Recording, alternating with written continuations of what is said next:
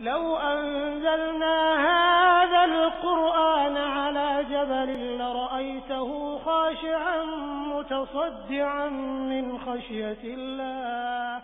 لأن لله قلبه فألان الله الصخر تحت قدميه أن يكون للقرآن أثر في قلبه. أي دون النبيين وفوق غيرها من مع القرآن نحيا في سلام فخير الوقت في خير الكلام.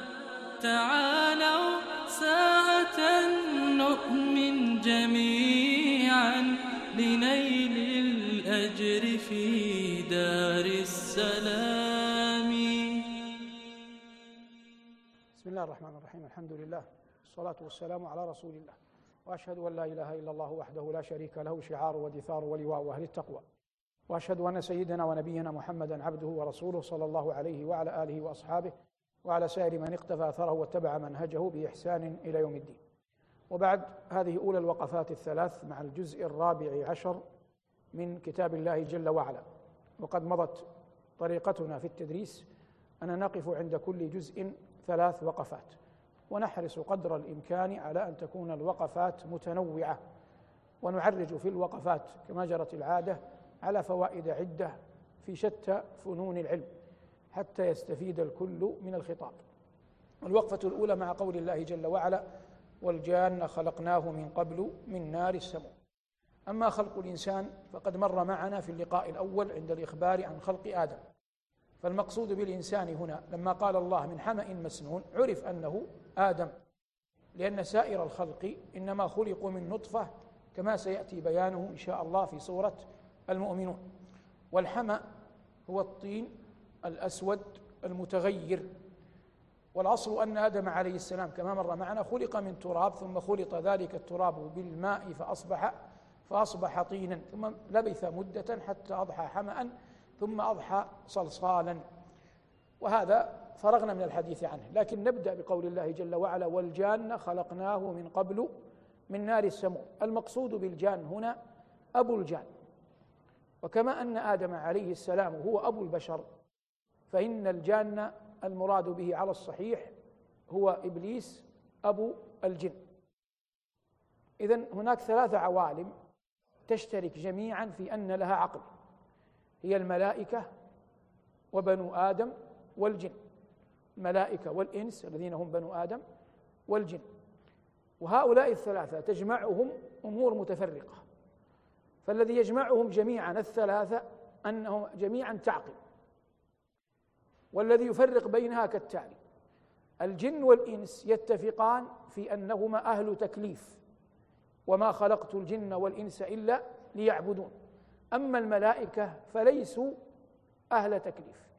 إنما لا يعصون الله ما أمرهم ويفعلون ما ما يؤمرون. واختلف أيهما أفضل الملائكة أم صالح؟ المؤمنين صالح البشر. والأدلة ليست ظاهرة جلية في الباب. أي كل أحد من العلماء يقول بأحد القولين يجد ما ما يرجح قوله. هذا من حيث العموم لا من حيث لا من حيث الأفراد لا من حيث الأفراد. بدليل حديث الشفاعة فيه أن الله جل وعلا يقول شفعت الملائكة بدأ بهم. وشفعت النبيون وشفع النبيون وشفع وشفع المؤمنون فقدم الملائكة. ويدل على فضلهم قول الله تبارك وتعالى لن يستنكف المسيح أن يكون عبدا لله. ثم قال ولا الملائكة المقربون. وهذا ظاهره أن الملائكة أفضل من المسيح. ظاهره لن يستنكف المسيح أن يكون عبدا لله. ولا الملائكة المقربون ظاهره أن الملائكة المقربين أفضل من المسيح. لكن قلت أنا لا أقطع إنما أنا لا يهمني ما هو الرأي الاخير المهم في قضية فهم القرآن كيف تفهم قضية إيجاد عقلية تتعامل مع مع القرآن ولا تعجل؟ هذه ناحية. قلنا إن الجن والإنس مكلف مكلفين والملائكة غير مكلفين. بالنسبة لنا الجن والملائكة محجوبون عنا. الجن والملائكة محجوبون عنا لا نراهم. فاتفقت الجن والملائكة في هذا الباب. ولهذا جاء في القرآن على أحد قولي المفسرين أن الملائكة تسمى جنة. في قوله جل وعلا ولقد علمت الجنة إنهم لمحضرون. قال الله جل وعلا وجعلوا بينه وبين الجنة نسبا. الجنة هنا بمعنى الملائكة لأن العرب لم تقل إن الجن بنات الله. قالوا إن الملائكة بنات بنات الله. قال الله تعالى وجعلوا الملائكة الذين هم عباد الرحمن إناثا. هي نفسها تفسرها وجعلوا بينه وبين الجنة نسبا ولقد علمت الجنة إنهم لمحضرون. والمقصود من هذا أن كلاهما محجوب محجوب عنا رؤيا. بعض العلماء يقول الفرق بين الملائكة والجن الآن أبعد بنو آدم أن الملائكة لا تحكمهم الصورة والجن تحكمهم الصورة وهذا قد لا يتأتى تطبيقه لكنه من حيث النظر. والمعنى أنه لو قدر أن أحد الجن تمثل وتصور في دابة من الدواب ثم عرض لأحد من بني آدم يؤذيه فذهب هذا فقتله فقالوا إن الصورة تحكم الجني فيموت.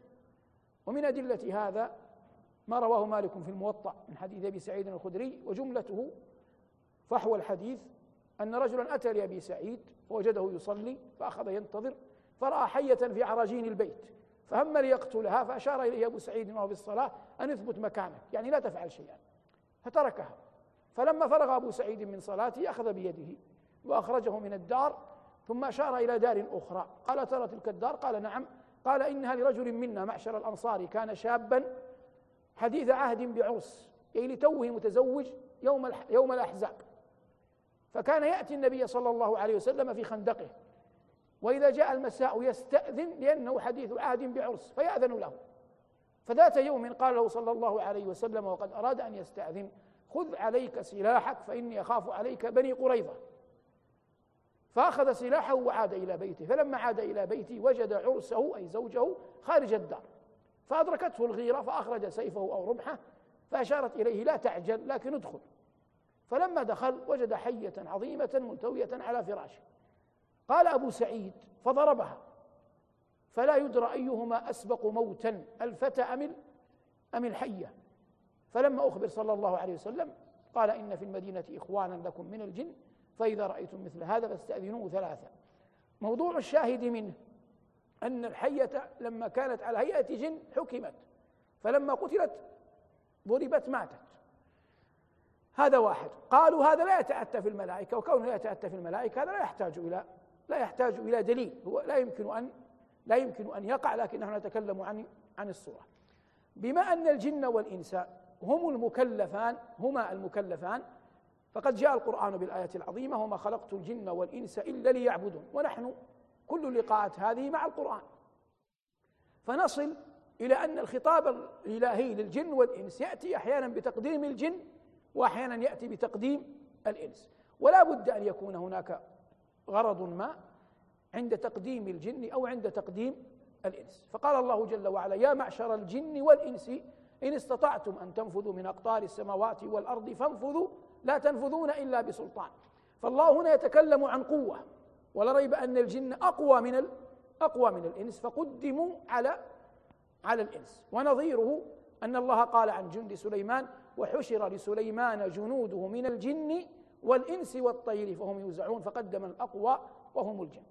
في حين أن الكلم والخطاب والبيان صبغة في الإنس أكثر ولهذا قال الله جل وعلا لما تكلم عن التحدي بكلامه وكتابه قال قل لئن اجتمعت الإنس والجن على أن يأتوا بمثل هذا القرآن لا يأتون بمثله ولو كان بعضهم لبعض ظهيرا فقدم الإنس على الجن لأن الكلام كان يتكلم عن عن مسألة البيان والفصاحة وهي في الإنس أكبر. لما ذكر الله جل وعلا الخلق كان خلق الجان كما هو نص الآية التي نشرحها مقدما قدمهم. قال وما خلقت الجن والإنس إلا ليعبدون. فقدم الجن لأنهم أسبقوا أسبقوا خلقا. قال ربنا والجان خلقناه من قبل من قبل مقطوعة الإضافة. عند النحويين مبنية على الضم لانقطاع الإضافة. ومر معنا أن قبل وبعد إذا أضيفتا تخرج من كونها أسماء مبنية إلى كونها أسماء معربة تظهر عليها العلامة من قبل صلاة الفجر فقبل عليها كسر لكنها إذا انقطعت عن الإضافة تبنى على الضم. فهنا قال الله جل وعلا والجان خلقناه من قبل انقطعت. من قبل ماذا؟ المعنى من قبل خلق الإنس. والجان خلقناه من قبل من نار السموم. يبقى مسألة في الفوارق بين الملائكة والجن ويتفق هذا الجن مع مع الإنس. أن الملائكة لا يتناسلون ولا يوصفون لا بذكورية ولا ولا بأنوثية. فلا يقال لهم ذكرانا ولا يقال لهم إناثا. في حين أن الجن يتناكحون ويتناسلون بدليل قول الله تبارك وتعالى أتتخذونه وذريته أولياء من دون فجعل لإبليس ذرية. فالفرق بين هذا وهذا أن هناك تناسل بين الجان ولا يوجد تناسل بين بين الملائكة ولا يوجد تناسل بين بين الملائكة. هنا أهل التاريخ أهل الأدب يقولون من باب كيف أن الإنسان أحيانا يجيب فجأة. قالوا إن الشعبية هو أحد الأئمة الكبار. سأله رجل كأنه يريد أن يسخر منه لكن الشعبية كان أذكى. قال يا شعبي ما اسم زوجة إبليس؟ كأن الشعبية كان يشرح أن الجان لهم ذرية. فقال ذاك نكاح لم لم أشهده موضوع الشاهد من أن الإنسان أحيانا في غمرة ما يسأل في غمرة ما يتكلم قد يبتلى بمن يريد شيئا غير ظاهر كلامه. فيكون من الحكمة والعقل أن يحفظ الإنسان لنفسه حقه في مثل هذه الأحوال. الذي يعنينا هنا قول الله جل وعلا والجان خلقناه من قبل من نار السموم وقد جاء في الخبر الصحيح أنه صلى الله عليه وسلم قال خلقت الملائكة من من نور وخلق الجان من نار السموم وخلق آدم مما ذكر لكم أو مما وصف لكم فهذا بيان لهؤلاء العقلاء كيف خلقهم الله تبارك وتعالى. وهؤلاء الجن حظوا في القرآن مرتين بإجابتين بليغتين أو بحديثين بليغين. الأولى منهما أن النبي صلى الله عليه وسلم لما قرأ عليهم سورة الرحمن قالوا لما كان يقرأ فبأي آلاء ربكما تكذبان كانوا يقولون لا نكذب بأي من آلاء من آلاء ربنا. فهؤلاء مؤمنو الجن. الأمر الثاني أنهم قالوا في أدبهم مع الله وقالوا أنا لا ندري أشر أريد بمن في الأرض فجعلوها ما يسميه النحاة لما لم يسمى فاعله. ما ذكروا الفاعل؟ قالوا أشر أريد بمن في الأرض. لما ذكروا الخير قالوا أم أراد بهم ربهم رشدا. لما ذكروا الخير نسبوه إلى الله. قالوا أم أراد بهم ربهم رشدا. هذا ما تحرر حول قول الله والجان خلقناه من قبل من نار السموم ونأخذ إن شاء الله وقفة أخرى مع آية أخرى من هذا الجزء المبارك. تعالوا ساعة نؤمن جميعا. مع القرآن. مع القرآن. الوقفة الثانية من هذا الجزء المبارك الجزء الرابع عشر مع قول الله تبارك وتعالى والخيل والبغال والحمير لتركبوها وزينة ويخلق ما لا تعلمون. سورة النحل سورة مكية. أكثر آياتها تضمنت آيات فيها الامتنان من الله تبارك وتعالى على عباده. ومن جملة ذلك هذه الآيات التي بين أيدينا. قبلها قال الله جل وعلا والأنعام خلقها لكم فيها دفء ومنافع ومنها تأكلون. من حيث الصناعة اللغوية قول الله جل وعلا ومنها تأكلون أصله تأكلون تأكلون منها. فتقديم الظرف تقديم الجار والمجرور في أصله يفيد الاختصاص يفيد الاختصاص. بل ويفيد أحيانا الحصر. لكن بالعقل والنقل الله جل وعلا كما أباح لنا الأكل من الأنعام أباح لنا الأكل من من حيوانات أخرى من صيد البر ومن صيد الطير. ومع ذلك هنا قال ومنها تأكلون قدم الجار والمجرور. فهم منها العلماء أن الله وإن أباح أكل غير بهيمة الأنعام الإبل والبقر والغنم إلا أن الأصل أن الذي يؤكل هو الإبل والبقر والغنم. وغيرها مما أباحه الله يأتي تبعا لا يأتي لا يأتي أصلا لأن هذا ما أفاده تقديم الجار والمجرور. ثم بعد ذلك بآيات قال أصدق القائلين والخيل والبغال والحمير والمعنى خلق الخيل والبغال والحمير الخيل الحيوان المعروف. لا مفرد له من لفظه. يعني اسم جمع لا مفرد له من من لفظه. والبغل يتولد من أن الخيل إذا نزع على الأتان يكون البغل ويطلق على الذكر والأنثى. وأنثى البغل دائما عقيم لا تلد. وأنثى البغل دائما عقيم لا تلد. فإذا نزل الحمار على الفرس العكس فإذا نزل الحمار على الفرس فما يتولد لا يسمى بغل يسمى برذون يسمى برذون. والبرذون لم يكن موجودا في جزيرة العرب اللهم إلا في شمالها جهة الشام. ولذلك قدم لعمر لما ذهب إلى الشام برذونا ليركبه وهو لا لم يعهده. ثم أباه ورجع إلى حماره. هذا معنى الخيل وهذا معنى البغال. والحمير معروفة. الله جل وعلا هنا قال والخيل والبغال والحمير لتركبوها. ولم يذكر الأكل. وقال واللام لام التعليل لتركبوها أي خلقناها لكم لتركبوها. من هذا المسلك قال أبو حنيفة رحمة الله تعالى عليه ومن وافقه إنه لا يجوز أكل شيء منها الثلاثة البتة لا الخيل ولا البغال ولا ولا الحمير. قالوا هذه قال هذه كلها لا تجوز. لما لا تجوز؟ أخذها من حيث الرأي من حيث النظرة في القرآن. قال إننا متفقون على أن هذه الآيات آيات امتنان. يمن الله بها على عباده والحكيم لا يمن بأدنى النعمتين. والحكيم لا يمن بأدنى النعمتين أي إن كان الخيل جائز أن تؤكل فإن المنة على الخلق بأكلها أعظم من المنة على الخلق بركوبها. فلما لم يذكر الله أكلها ولم يمن على عباده بأكلها دل ذلك على أنها لا لا تؤكل. هذا ما قاله أبو حنيفة رحمه الله. ذهب جمهور العلماء من السلف والخلف وهو مذهب مالك وأحمد وأجل وأكثر العلماء على جواز أكل الخيل واتفقوا مع أبي حنيفة على تحريم ما تبقى. واحتجوا بما جاء في صحيح مسلم رحمه الله من حديث أسماء بنت أبي بكر رضي الله تعالى عنها أنها قالت ذبحنا على عهد رسول الله صلى الله عليه وسلم فرسا فأكلناه. فبهذا أخذ جمهور العلماء. وقد بينا مرارا أنه لا اجتهاد مع وجود مع وجود النص لا اجتهاد مع وجود النص لكن يعتذر لأبي حنيفة رحمه الله في أن الحديث هو يراه أنه ضعيف السند وإلا ترى يعني ينبغي أن يسلم صدر المؤمن من القدح في إخوانه عموما فضلا عن العلماء. أبو حنيفة رحمة الله تعالى عليه أتقى لله من أن يعلم أن هذا الحديث قاله النبي صلى الله عليه وسلم ثم ثم يرد. هذا كفر. لا يصنعه مسلم. لكن هو غالب ظنه أن الحديث لا يصح رفعه إلى النبي صلى الله عليه وسلم. لا يرى سنده صحيحا. لا يرى أن هذا النقل صحيحا وفق طرائقه هو. ومعلوم أن أبا حنيفة كان قبل مسلم وقبل البخاري وقبل هؤلاء.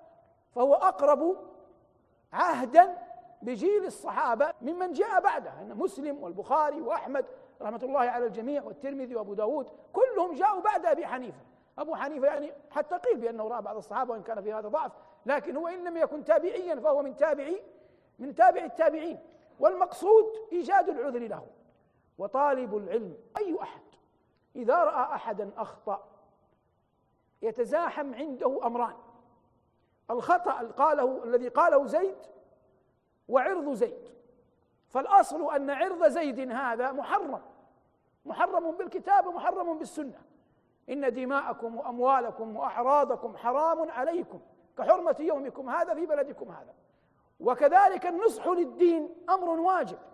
وتبيين الصواب للناس. ورد قول من ابتدع في الدين هذا أمر يجب أن يقوم به أهل العلم. لكن يرد القول ثم ينظر في القائل فإن غلب على الظن أنه أهل لأن يتكلم اعتذر له. وإن كان غلب على الظن أنه ليس أهلا لأن يتكلم في العلم ممكن يعزر بالقول أو يوبخ أو ينهى أو يطلب منه أن لا يتحدث في مسائل العلم. هذه تعليقا على قول الله جل وعلا والخيل والبغال والحمير لتركبوها وزينة ويخلق ما لا تعلم قلنا إن الخيل لا مفرد له من جنسه. وقد عده الله جل وعلا من زينة الدنيا. قال ربنا زين للناس حب الشهوات من النساء والبنين والقناطير المقنطرة من الذهب والفضة والخيل المسومة والأنعام والحرث. والنبي صلى الله عليه وسلم في هديه عموما جرى هديه أنه يسمي ما يملكه. يسمي ما يملكه. فسمى أسيافه وسمى رمحه وسمى خيله وسمى ناقته وسمى بغلته وسمى قصعته صلوات الله وسلامه عليه. لكل من لكل من ذلك اسم يعرف به. فله سيف يقال له ذو الفقار وله سيوف أخر وله صلى الله عليه وسلم خيل يقال له السكب وخيل يقال له الرجز وله خيول غير ذلك. المقصود أنه صلى الله عليه وسلم كانت له كانت له خيول يملكها ولها أسماء وسميت ناقته كما تعلم بالقصواء وكان له حمار اسمه يعفور. الذي يدفع قول أبي حنيفة كذلك أن الناس يخاطبون بما جرت عادتهم فيه. فلما كانت العرب وإن كانت الخيل حلا عندها إنها إلا أنها لم تجري عادتهم في أن يأكلوا منها ويطعموها. فلما كانت الأنعام هي أكلهم وهي الإبل والبقر والغنم من الله عليهم بها وذكرهم بها.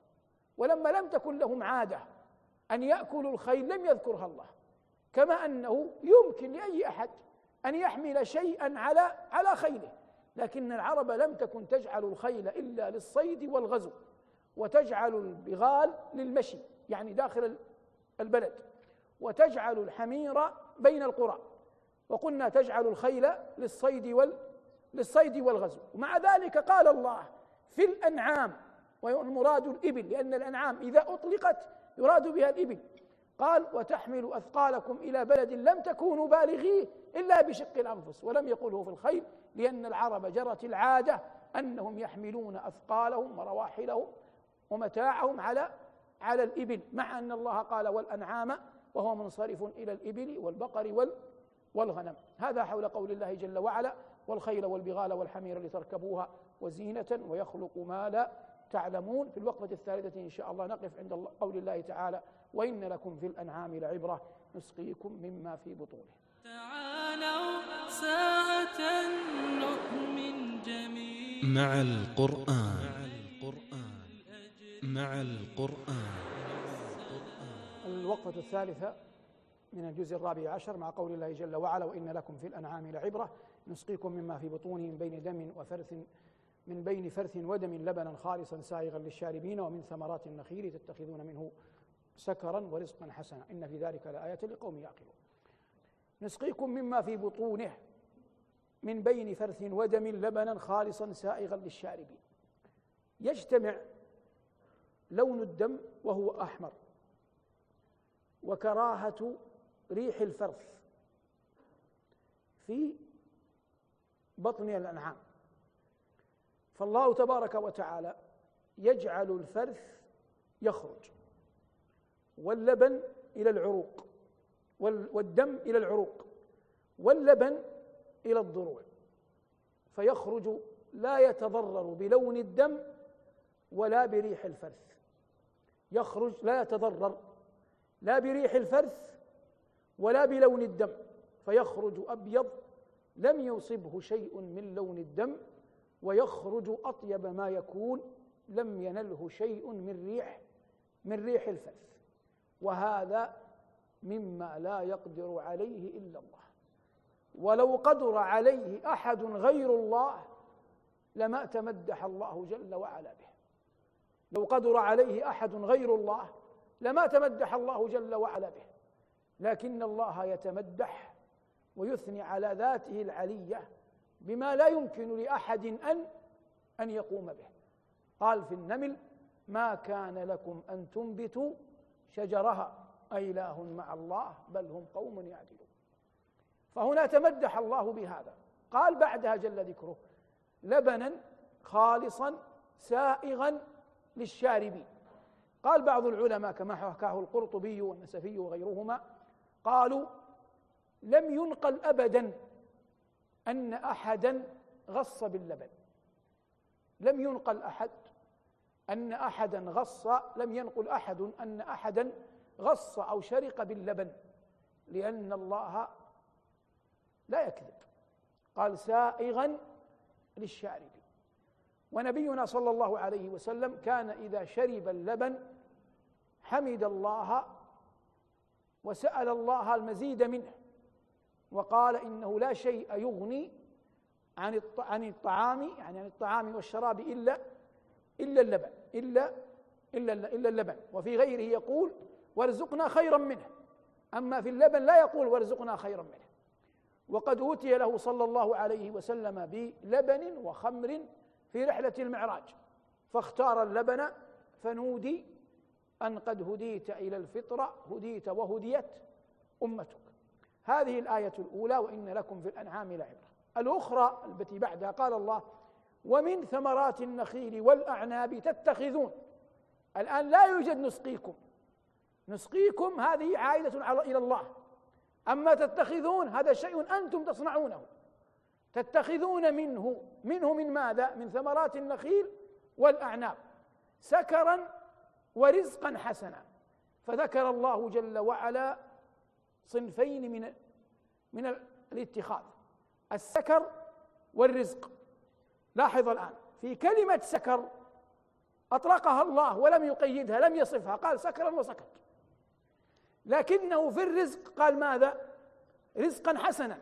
كلمة حسنا تجعل المسلم يتساءل لما لم يقل في السكر إنه إنه حسن؟ متى نزلت السورة؟ نزلت في مكة قبل التشريع. هذا أول ما بثه الله في قلوب عباده يبدأوا يتفكرون في مسألة الخمر. أول طريقة في قضية التدرج في تحريم الخمر أن الله سكت عنها. كمن يأتي لأهل بيته ولا يدرون هل سيؤدب من أو يعاقب من. فلما دخل سلم على البعض ولم يعاتب الباقين لكنه لم يسلم عليهم. ففقه الذين لم يسلم عليهم أن وراء ذلك عتابا ومساءلة وطرائق أخرى. وكذلك القرآن لما نزل قال أصدق القائلين تتخذون منه سكرا ولم يمدح ولم يثني عليه. وأثنى على جاره جاره في اللفظ. قال تتخذون منه سكرا ورزقا حسنا.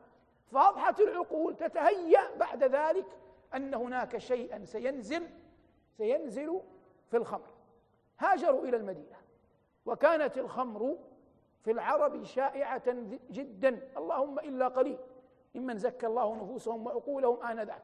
لأنها كانت تخرجهم من عوالم الضيق التي يعيشون فيها. يقول اليشكري فإذا شربت فإنني رب الخورنق والسدير وإذا صحوت فإنني رب الشويهة والبعير.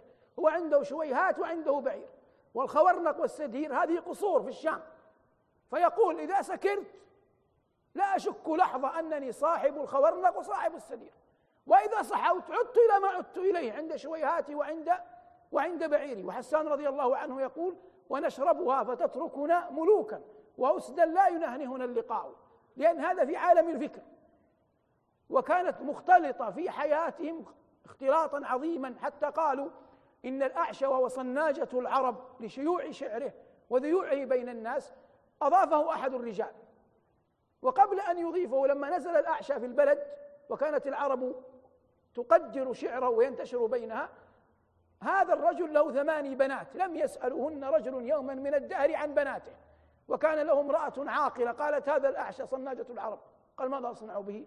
قالت ماذا أصنع به؟ أدعه أطعمه أسقه. فدعاه ونحر له جزورا وأعطاه الكبد وشواها له وأتى له بخمر. فأخذ الأعشى يشرب ويأكل يشرب ويأكل يشرب ويأكل ثم قام. فلما قام وهو لا يدري أين يذهب به فذهب معه ومع الأعشى صحبته ويتنقل به في أسواق العرب حتى أتى على ربوة. والعرب كانت آنذاك تنظر إلى الشعراء نظرة إكبار فتبعوه. فوقف الأعشى ومدح هذا الرجل. وأخبر عن فضله وكرمه وهو لا يعرفه إلا الساعة. ما أصبح هذا الرجل إلا وبناته الثمان كلهن خطبن من رجالات كرام من العرب لكثرة شيوع شعر شعر الأعشى في الناس. هذا كله قبل الإسلام. المقصود هذه حياة الخمرة كانت عندهم. فكان الله جل وعلا وهذا لا يرتاب فيه مؤمن عزيز حكيم. أتى بهذا اللفظ سكرا فأوقف أذهانهم. هاجروا إلى المدينة وهم يحملون لماذا لم توصف بشيء. أخذوا يتساءلون. قد يسألونك عن الخمر والميسر قل فيهما إثم كبير ومنافع للناس وإثمهما أكبر من نفعهما فزادوا تساؤلا حتى قال الفاروق رضي الله عنه اللهم بين لنا في الخمر بيانا شافيا فأنزل الله إنما الخمر والميسر والأنصاب رجس من عمل الشيطان فاجتنبوه لعلكم تفلحون إنما يريد الشيطان أن يوقع بينكم العداوة والبغضاء في الخمر والميسر ويصدكم عن ذكر الله وعن الصلاة فهل أنتم منتهون. لما قال الله جل وعلا فهل أنتم منتهون؟